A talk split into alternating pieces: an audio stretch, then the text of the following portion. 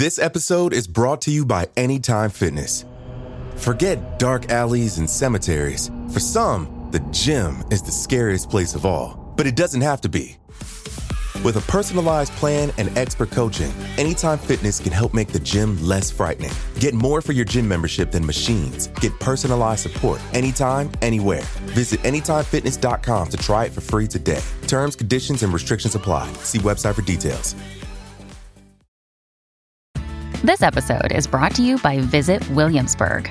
In Williamsburg, Virginia, there's never too much of a good thing. Whether you're a foodie, a golfer, a history buff, a shopaholic, an outdoor enthusiast, or a thrill seeker, you'll find what you came for here and more. So ask yourself, what is it you want? Discover Williamsburg and plan your trip at visitwilliamsburg.com. Imagine you're a fly on the wall at a dinner between the mafia, the CIA, and the KGB. That's where my new podcast begins. This is Neil Strauss, host of To Live and Die in LA, and I wanted to quickly tell you about an intense new series about a dangerous spy taught to seduce men for their secrets and sometimes their lives. From Tenderfoot TV, this is To Die For. Search To Die For in your podcast app to follow the show. 12th century Mongolia. The blistering winds of the steppes howled over soldiers on horseback. The infantry unit kicked up powder from the heavy snow. Down the road, a dimly lit camp and an overdue comeuppance. At the head of the pack was 19 year old Temujin, or as history infamously remembers him, Genghis Khan. Temujin slid an arrow into his bowstring, taking mental note of the sentries, when he saw his wife, Borte. She was preparing stew for a camp of enemy soldiers. It had been a year since he laid eyes on his beautiful bride. She had been kidnapped when this same band of raiders attacked their camp. Borte's kidnappers were cunning nomads and difficult to track. This was the closest Temujin had been to a rescue. As he considered a target, he couldn't help but notice a bump protruding from his wife's abdomen. Before Temujin could process it, an errant arrow found his horse. Temujin fell and lost his bow. Suddenly, a volley of arrows met his posse. This wasn't the plan. Their surprise night raid was falling apart before it even started. Temujin scrambled to find his footing when a hand pulled him to safety. He locked eyes with Jamuka, his blood brother and co conspirator. Jamuka tossed Temujin his bow. The Blood Brothers entered the camp united. Come hell or high water, they were bringing Temujin's wife home safely. And then they were going to bring order back to the Mongolian plateau. Or at least that was the plan. Tonight they had each other's backs, but in a few short years, their tribes would become sworn enemies. The outcome of this raid would propel Temujin from a lowly nomad determined to rescue his kidnapped wife to Genghis Khan, the man responsible for one of the bloodiest genocides in human history.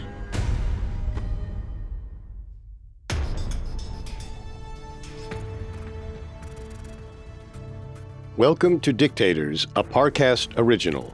I'm Richard. And I'm Kate. On this show, we're going deep into the minds of some of history's most hated despots. In this season, we're exploring the lives of three medieval era dictators Ivan the Terrible, Genghis Khan, and Vlad the Impaler. You can find all episodes of Dictators and all other Parcast originals for free on Spotify. To stream Dictators for free on Spotify, just open the app and type Dictators in the search bar. At Parcast, we're grateful for you, our listeners. You allow us to do what we love. Let us know how we're doing. Reach out on Facebook and Instagram at Parcast and Twitter at Parcast Network. Today we're chronicling the life of our second medieval dictator, Genghis Khan. From his early nomadic life in Mongolia through his desperate teenage years to his rise as the man whose army conquered most of Eurasia. Finally, we'll unpack his feud with Jamuka, the friend turned rival who stood between him and the future of Eurasia. Next week, we'll examine Genghis Khan's era of brutal dictatorship and his fall from power. We'll investigate how his policies led to the genocide of millions, brought disparate trade interests to the Silk Road, and how his lasting impact expanded cultural ties between East and West. When historians discuss consequential conquerors, none had the same unquenchable thirst for destruction as today's subject. In his lifetime, Genghis Khan conquered 4,860,000 square miles, more than any other ruler in history. Historians estimate that somewhere around 40 million people were killed under Genghis Khan's reign. And his wrath was not confined to Asia.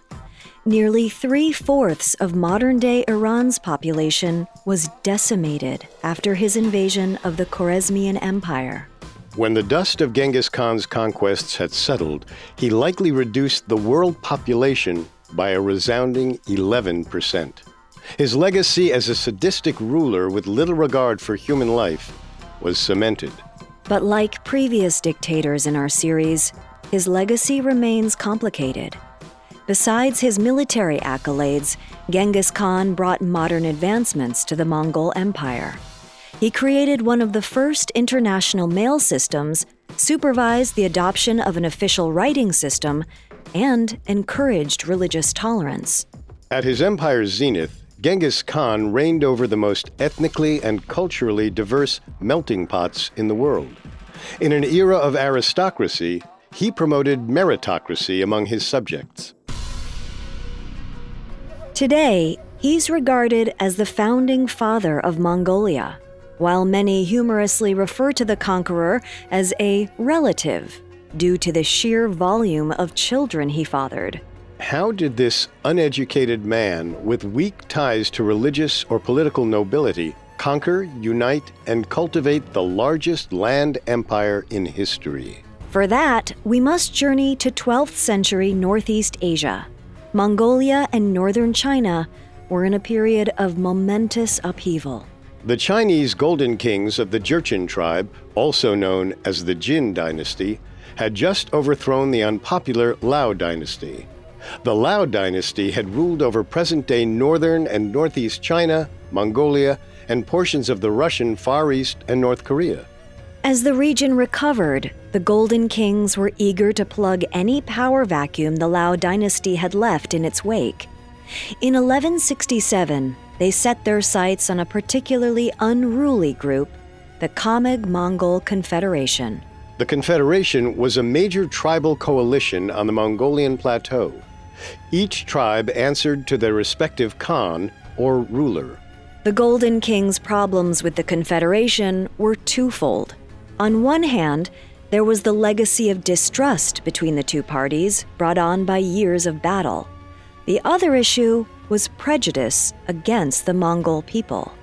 Mongols on the steppe were essentially illiterate and shared little cultural commonality with their city dwelling Chinese neighbors. They were considered underdeveloped to the wealthy subjects of the Golden Kings. The Mongols also did not appreciate their neighbors, but for different reasons. Their roads were unfairly taxed and policed by the Golden Kings. The encroachment led to a skirmish against the Jurchen Jin armies. This was the era nine year old Genghis Khan, born Temujin, found himself in. His father, Yasugi, was a lesser chieftain in the Confederation and determined to make peace between his tribesmen and their new Chinese overlords. Rectifying the rampant inequality was a tall order for the chieftain. Ruling required an iron heart and a degree of political aptitude many didn't possess. It was a difficult leadership position with a revolving door of short tempered naysayers. Yasugi wasn't interested in further division. He believed that forming alliances through marriage was the key to peace. The conventional thinking being family was less likely to spill their own blood. This is why Temujin was set to marry Borte, a young woman from a rival tribe. But nine year old Temujin wasn't eager to wed. His interest was elsewhere. Like other boys in his tribe, Temujin was drawn to adventure. Adeptness in hunting, combat, and horseback riding was expected of a young man his age. Temujin trained under the tribal elders, many of whom were friends of his father.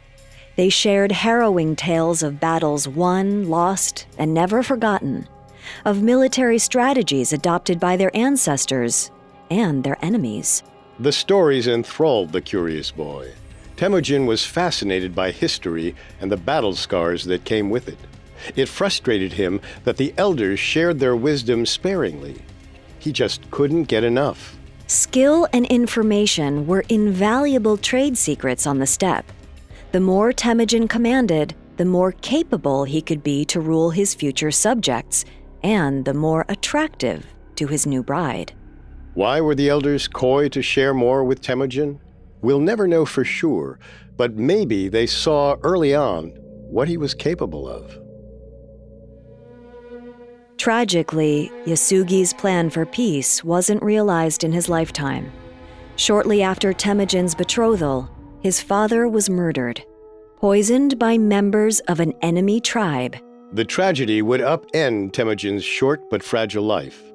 The young boy was heartbroken, but he knew what was expected of him because of the stories shared to him by the elders. He'd follow in the footsteps of other young heirs who lost their fathers to war too soon and lead. That was the way. Nine year old Temujin returned to take his father's vacant throne, but he arrived to treachery. His father's tribesmen cast the child aside for an older, more experienced leader, a man, not a boy, with the appropriate skills to lead. It was difficult for the child to comprehend. He grew up with these people. They were his friends, his tribe. Where was their loyalty? In other corners of the world, class and ancestry might have brought him security. Here, it had little value. It didn't matter whose son he was.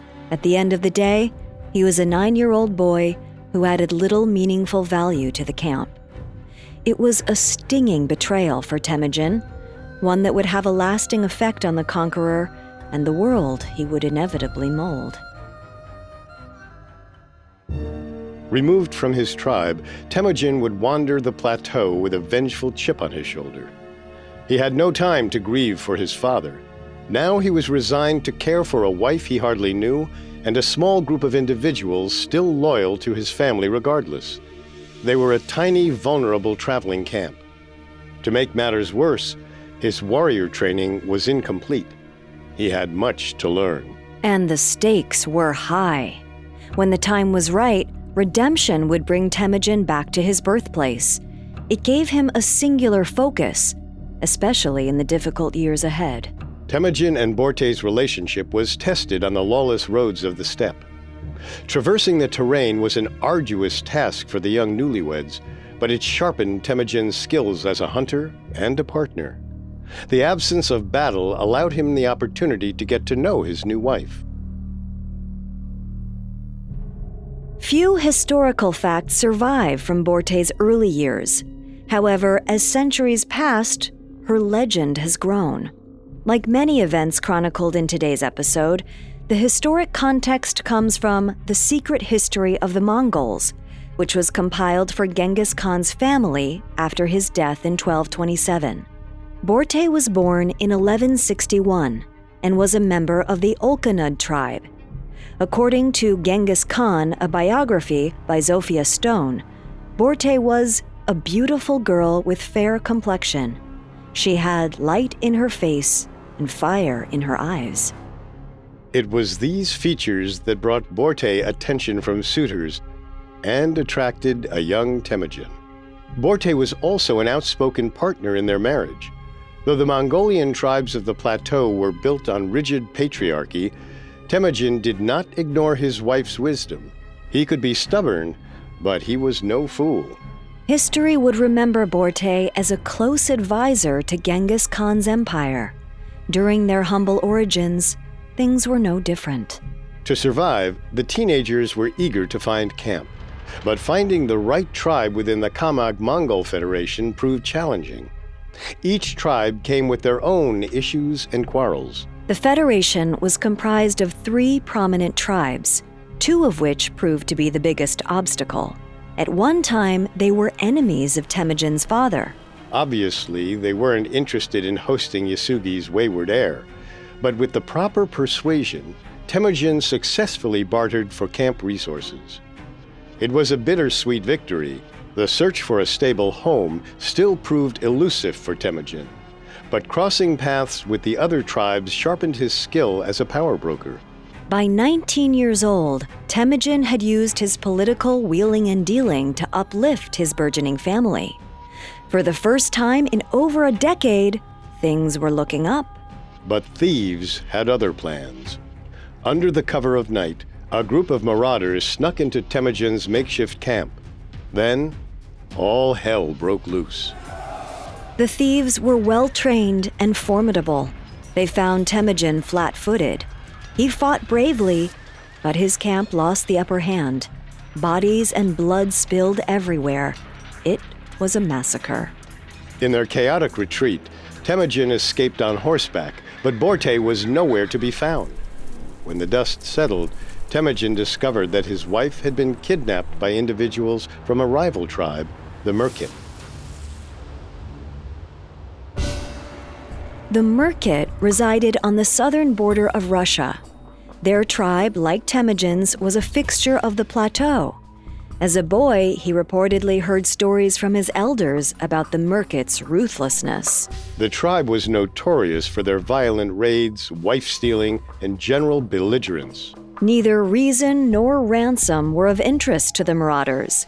Fighting back was suicide. All of Temujin's soldiers were either dead or licking their wounds from their last one sided battle. Overwhelmed by defeat, Temujin was at a low point. If he was going to rescue his wife, he needed new men and new ideas. But from where?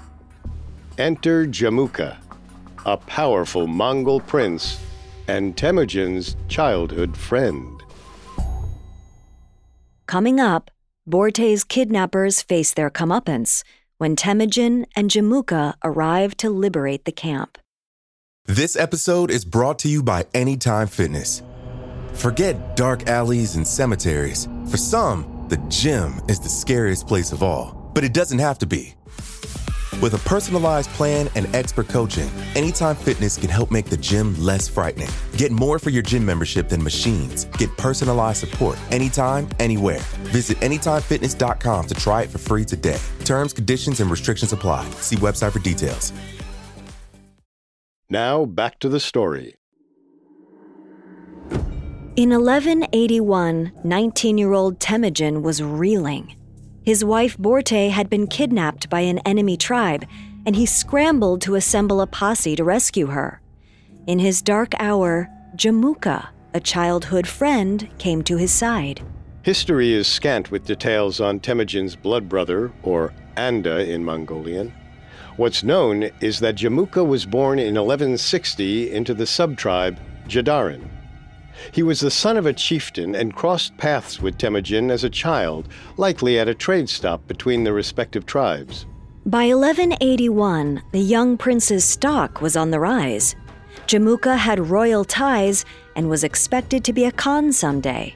Not only that, but his tribe was superior to Temujin's band of misfits in many obvious ways, mainly their sheer numbers. When Temujin rallied for new soldiers, Jamuka was ready to ride under his old friend's banner. The timing was fortuitous. But the imbalance concerned Temujin.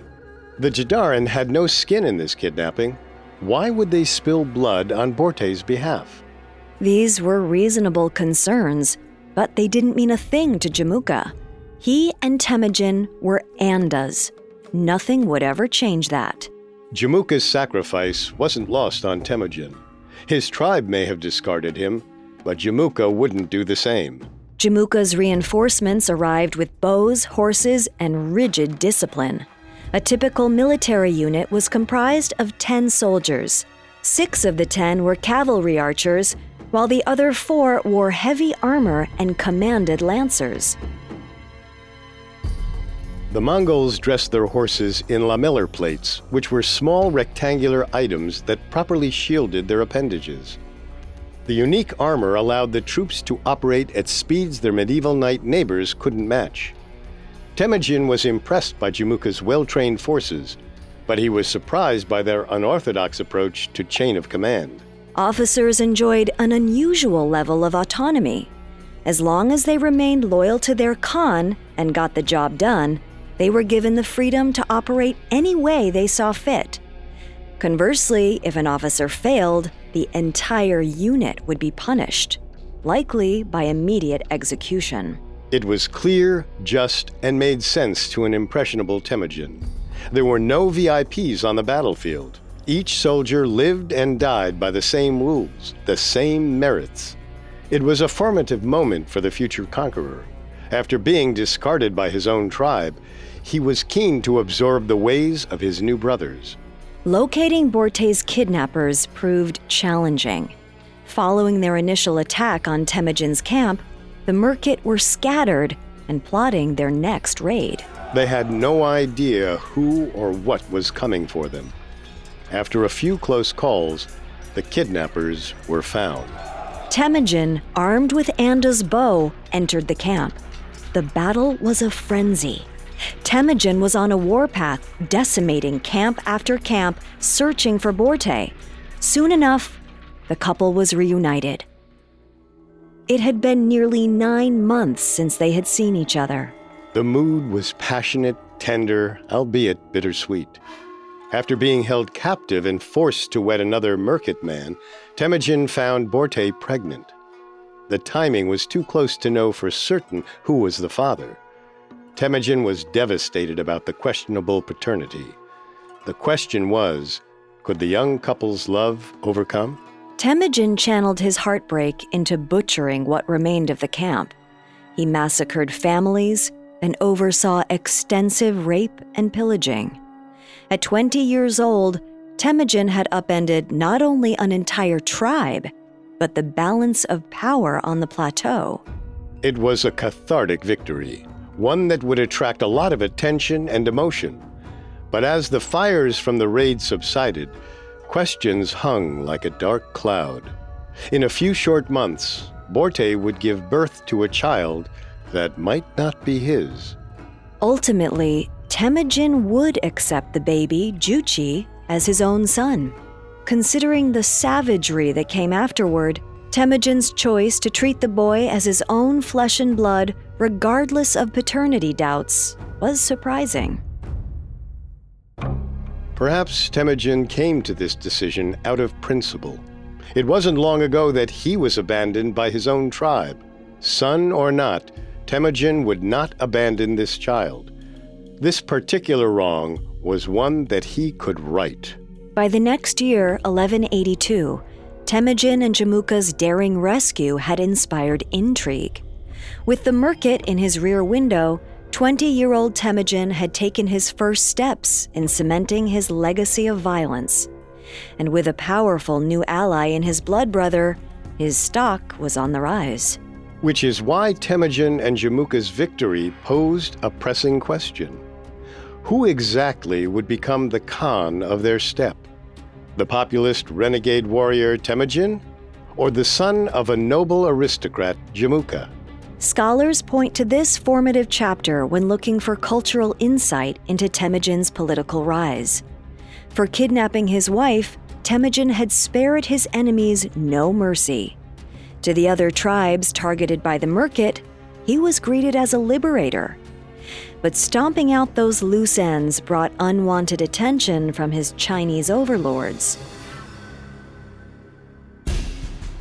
The Mongol Confederation was trapped in a disadvantageous economic relationship with its Chinese neighbors. All of their fighting on the open roads disrupted Chinese trade. The Golden Kings feared that valuable goods would fall into barbarian hands. Something had to be done about Temujin's nomadic horde of shepherds before it was too late. To keep the parties preoccupied, in 1182, the Golden Kings devised a divide and rule campaign. The goal was to play the Confederation tribes against each other. According to the Mongol Empire, a historical encyclopedia, one goal of the Golden Kings was to prevent any charismatic leader from unifying the plateau. One particular Mongol Khan was so popular that he was captured and sent to the Jin dynasty. If it succeeded, the Golden King's strategy would keep the Mongols' barbaric squabbles in their own backyard and away from Chinese trade routes. But the meddling was unpopular and representative of a larger political problem brewing on the steppe. Rampant inequality. The nomads were intrigued by their neighbors' luxurious products, but the city dwelling Chinese weren't thrilled to trade with people they likened to barbarians. Temujin used the caustic arrangement to play up populist fervor. He had the shepherd's attention, but what would he do with it? Temujin's father had once tried unsuccessfully to unite the tribes against the Chinese overlords. Now, Temujin had a chance to finish what his father started. His strategy was simple. He had to get ahead of the Golden King's deception and unite whoever was left under a new Khan. This would be Temujin's first test at winning over hearts and minds. Ironically, Temujin believed that the way to achieve peace was through more war. With the Merkit victory at their backs, Temujin and Jamuka used their political capital to crush any Merkit sympathizers and add men to their populist reckoning. During this period, Temujin would develop his script for future conquests. He'd arrive with his soldiers and give his enemies a choice either surrender and live, or defend yourself and die. Under Temujin's command, these battles were one sided romps. His cavalry forces, in particular, were uniquely situated for victory. In Mongolia, horses were a fixture in daily life. New soldiers had cavalry experience on day one. They easily rode circles around the city dwelling Chinese soldiers from the south. This mobile advantage left Temujin's enemies confused and vulnerable. And when the battles were over, the horses were rotated to the fresh pastures of the defeated. It was this symbiotic relationship between horse and rider that brought Temujin's populist revolution to fruition. The revolution shared another key advantage. Temujin's enemies couldn't attack him in the traditional sense because there wasn't a home base he needed to defend. They were nomad tribes with few structures or armories anchored down. This allowed Temujin's subjects the freedom to grow their families without fear of theft or ruin. They were tetherless to the ground beneath, but completely connected to the man in front of them. By 1184, Temujin's popularity with his troops surged. He embraced their ideals no VIPs on the battlefield. And then he transferred this populist message to civilian rule. It didn't matter if you were the son of a Khan or the son of a shepherd.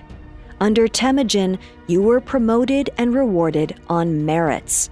As long as you brought value, you could be whatever you wanted to be. It was a clear departure from the aristocratic touchstones of 12th century East Asia, and it caused a rift between Temujin and Jamuka. According to The Secret History of Mongols, Jamuka did not share Temujin's meritocratic approach to governance. He didn't appreciate that Temujin had attracted hordes of lower class subjects to their camp. They could only feed so many. Rescuing Borte was something Jamuka volunteered for, but he didn't sign up for the liberation of the steppe. He also didn't sign up to take orders from the son of a deceased minor chieftain. Yasugi was dead, and according to Mongolian aristocratic tradition, that fact made it impossible for Temujin ever to rule. Temujin was warned, in so many words, to slow his roll. Their rocky relationship went off the rails in 1186. It all started with a prophecy. According to the secret history of Mongols, in 1186, a mysterious shaman came to Temujin and Jamuka's camp. The shaman brought an urgent prophecy and requested to see the leader of the camp. Jamuka felt that, of course, this prophecy was meant for him. He was the rightful leader, after all. Jamuka invited the entire camp to the ritual to hear the shaman confirm as much. Also in attendance were Temujin, Borte, Juchi, and their two new sons, Chagatai and Ogadai. It was a spellbinding, albeit foreboding, ritual. The shaman preached that harmony between man and nature must be adhered to. Jamuka locked eyes with his blood brother. If he couldn't keep Temujin in line, maybe the warnings of a shaman could. Then the prophecy took an unexpected turn. The shaman described a man who would become the next great Khan of Mongolia, a man to unite all the warring tribes and bring harmony to the world. This man was a victor against the Merkit. This man was Temujin. The attendants celebrated the prophecy. Before this, Temujin was just a crafty statesman and shrewd military tactician. Now, he was elevated by omens. Jamuka stormed out of the ceremony. He had been an ally of Temujin's in his darkest hour. This prophecy was a betrayal. Temujin followed after him, hoping to mend whatever bridge had been broken between them. The fact of the matter was, Temujin had little desire to rule without his blood brother. He saw Jamuka as family. But Temujin's words fell on deaf ears. Jealousy had consumed Jamuka. As he left, he's said to have given Temujin a thinly veiled warning. Temujin may be adored, but he was no royal. Unfortunately for Jamuka, Temujin's support amongst the shepherds won out. In 1186, 24 year old Temujin was elected leader of their tribe. It ran counter to everything Jamuka understood. For generations, bloodline was paramount, and now popularity had won out. And with that popularity, Temujin was ready to bring harmony to the world. Coming up, the battle between Temujin and Jamuka ignites the plateau. Now, back to the story. Recently elected chieftain of his clan in 1186, Temujin set his sights on uniting the remaining tribes of the Mongolian steppe. He didn't give much stock to the rumors of his Anda's displeasure, but he soon had no other choice but to confront it. Borte overheard Jamuka making an odd comment. He inquired about the location of Temujin's resting quarters. The suspicious, unprompted question forced Borte to confront her husband. She feared that Jamuka was bitter and plotting his downfall. Maybe it was time to cut ties with his Anda? The warning worked. Following his wife's advice, Temujin pulled away from Jamuka. It was a wise decision. The following year, Borte's fears were realized. In 1187, Jamuka attacked Temujin with an army of 30,000 troops from 16 tribes. Jamuka's men caught his old friend by surprise. Temujin and his forces fled, scrambling to defend themselves from the onslaught. As intended, Jamuka's attack prompted a crisis in leadership. The spotlight was back on the royal, and many wondered what his next move would be. However, he handled Temujin, it had to send a signal. Jamuka decided that for crossing him, Temujin's 70 captured supporters would be boiled alive.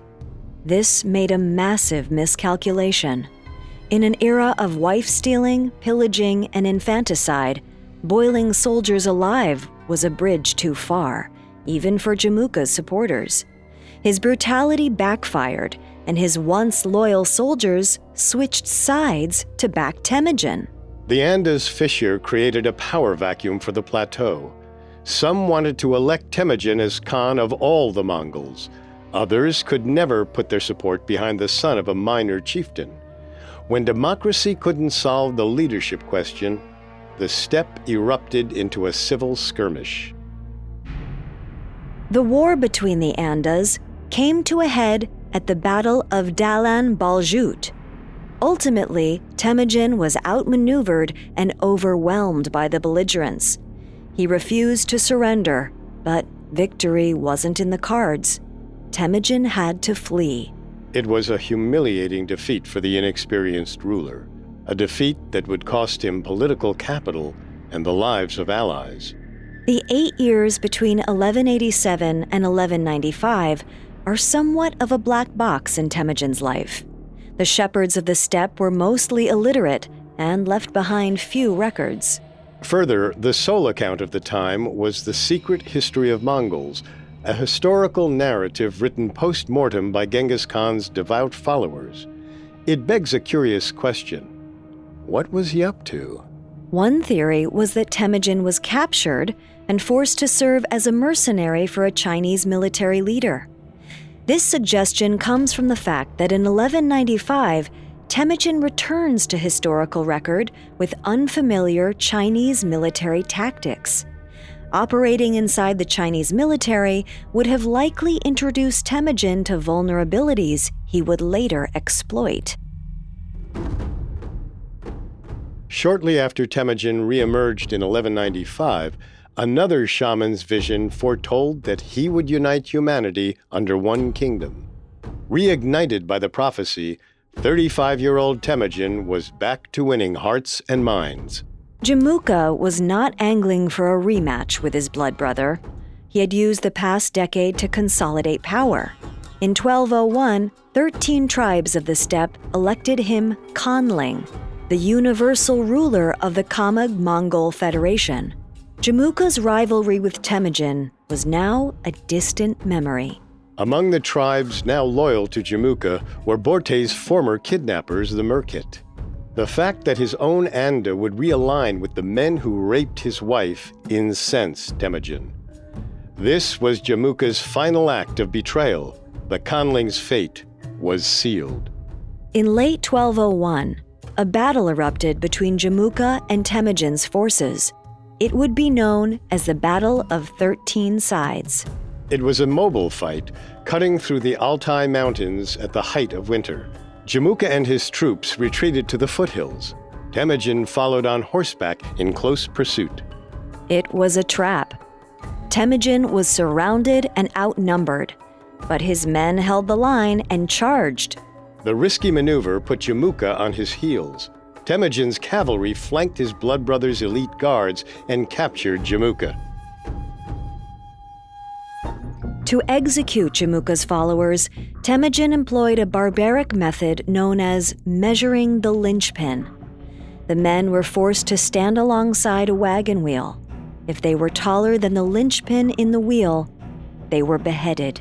The soldiers would then divide the women and young girls amongst themselves to serve as slaves.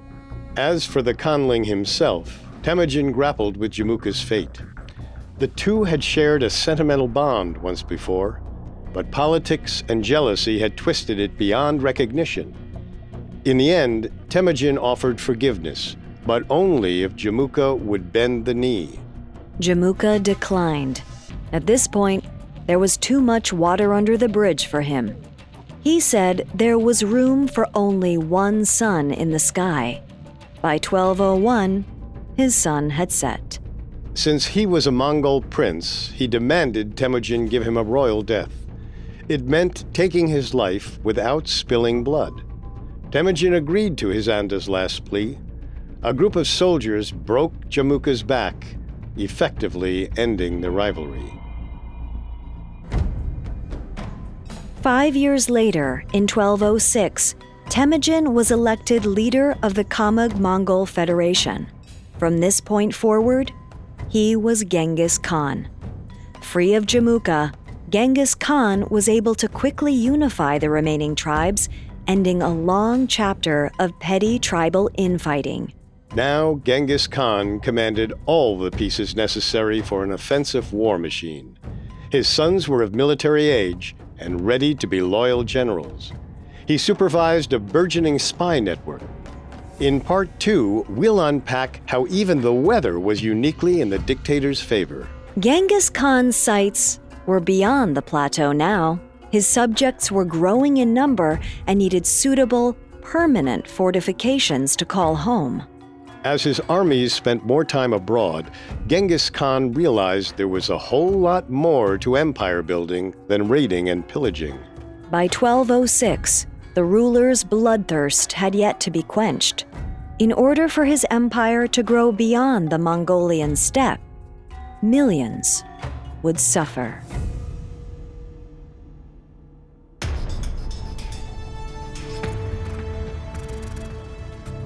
Thanks for listening to Dictators. In next week's episode, we'll examine Genghis Khan's era of brutal dictatorship and his fall from power. You can find all episodes of Dictators and all other Parcast originals for free on Spotify. Not only does Spotify already have all of your favorite music, but now Spotify is making it easy for you to enjoy all of your favorite Parcast originals like Dictators for free from your phone, desktop, or smart speaker. To stream Dictators on Spotify, just open the app and type Dictators in the search bar.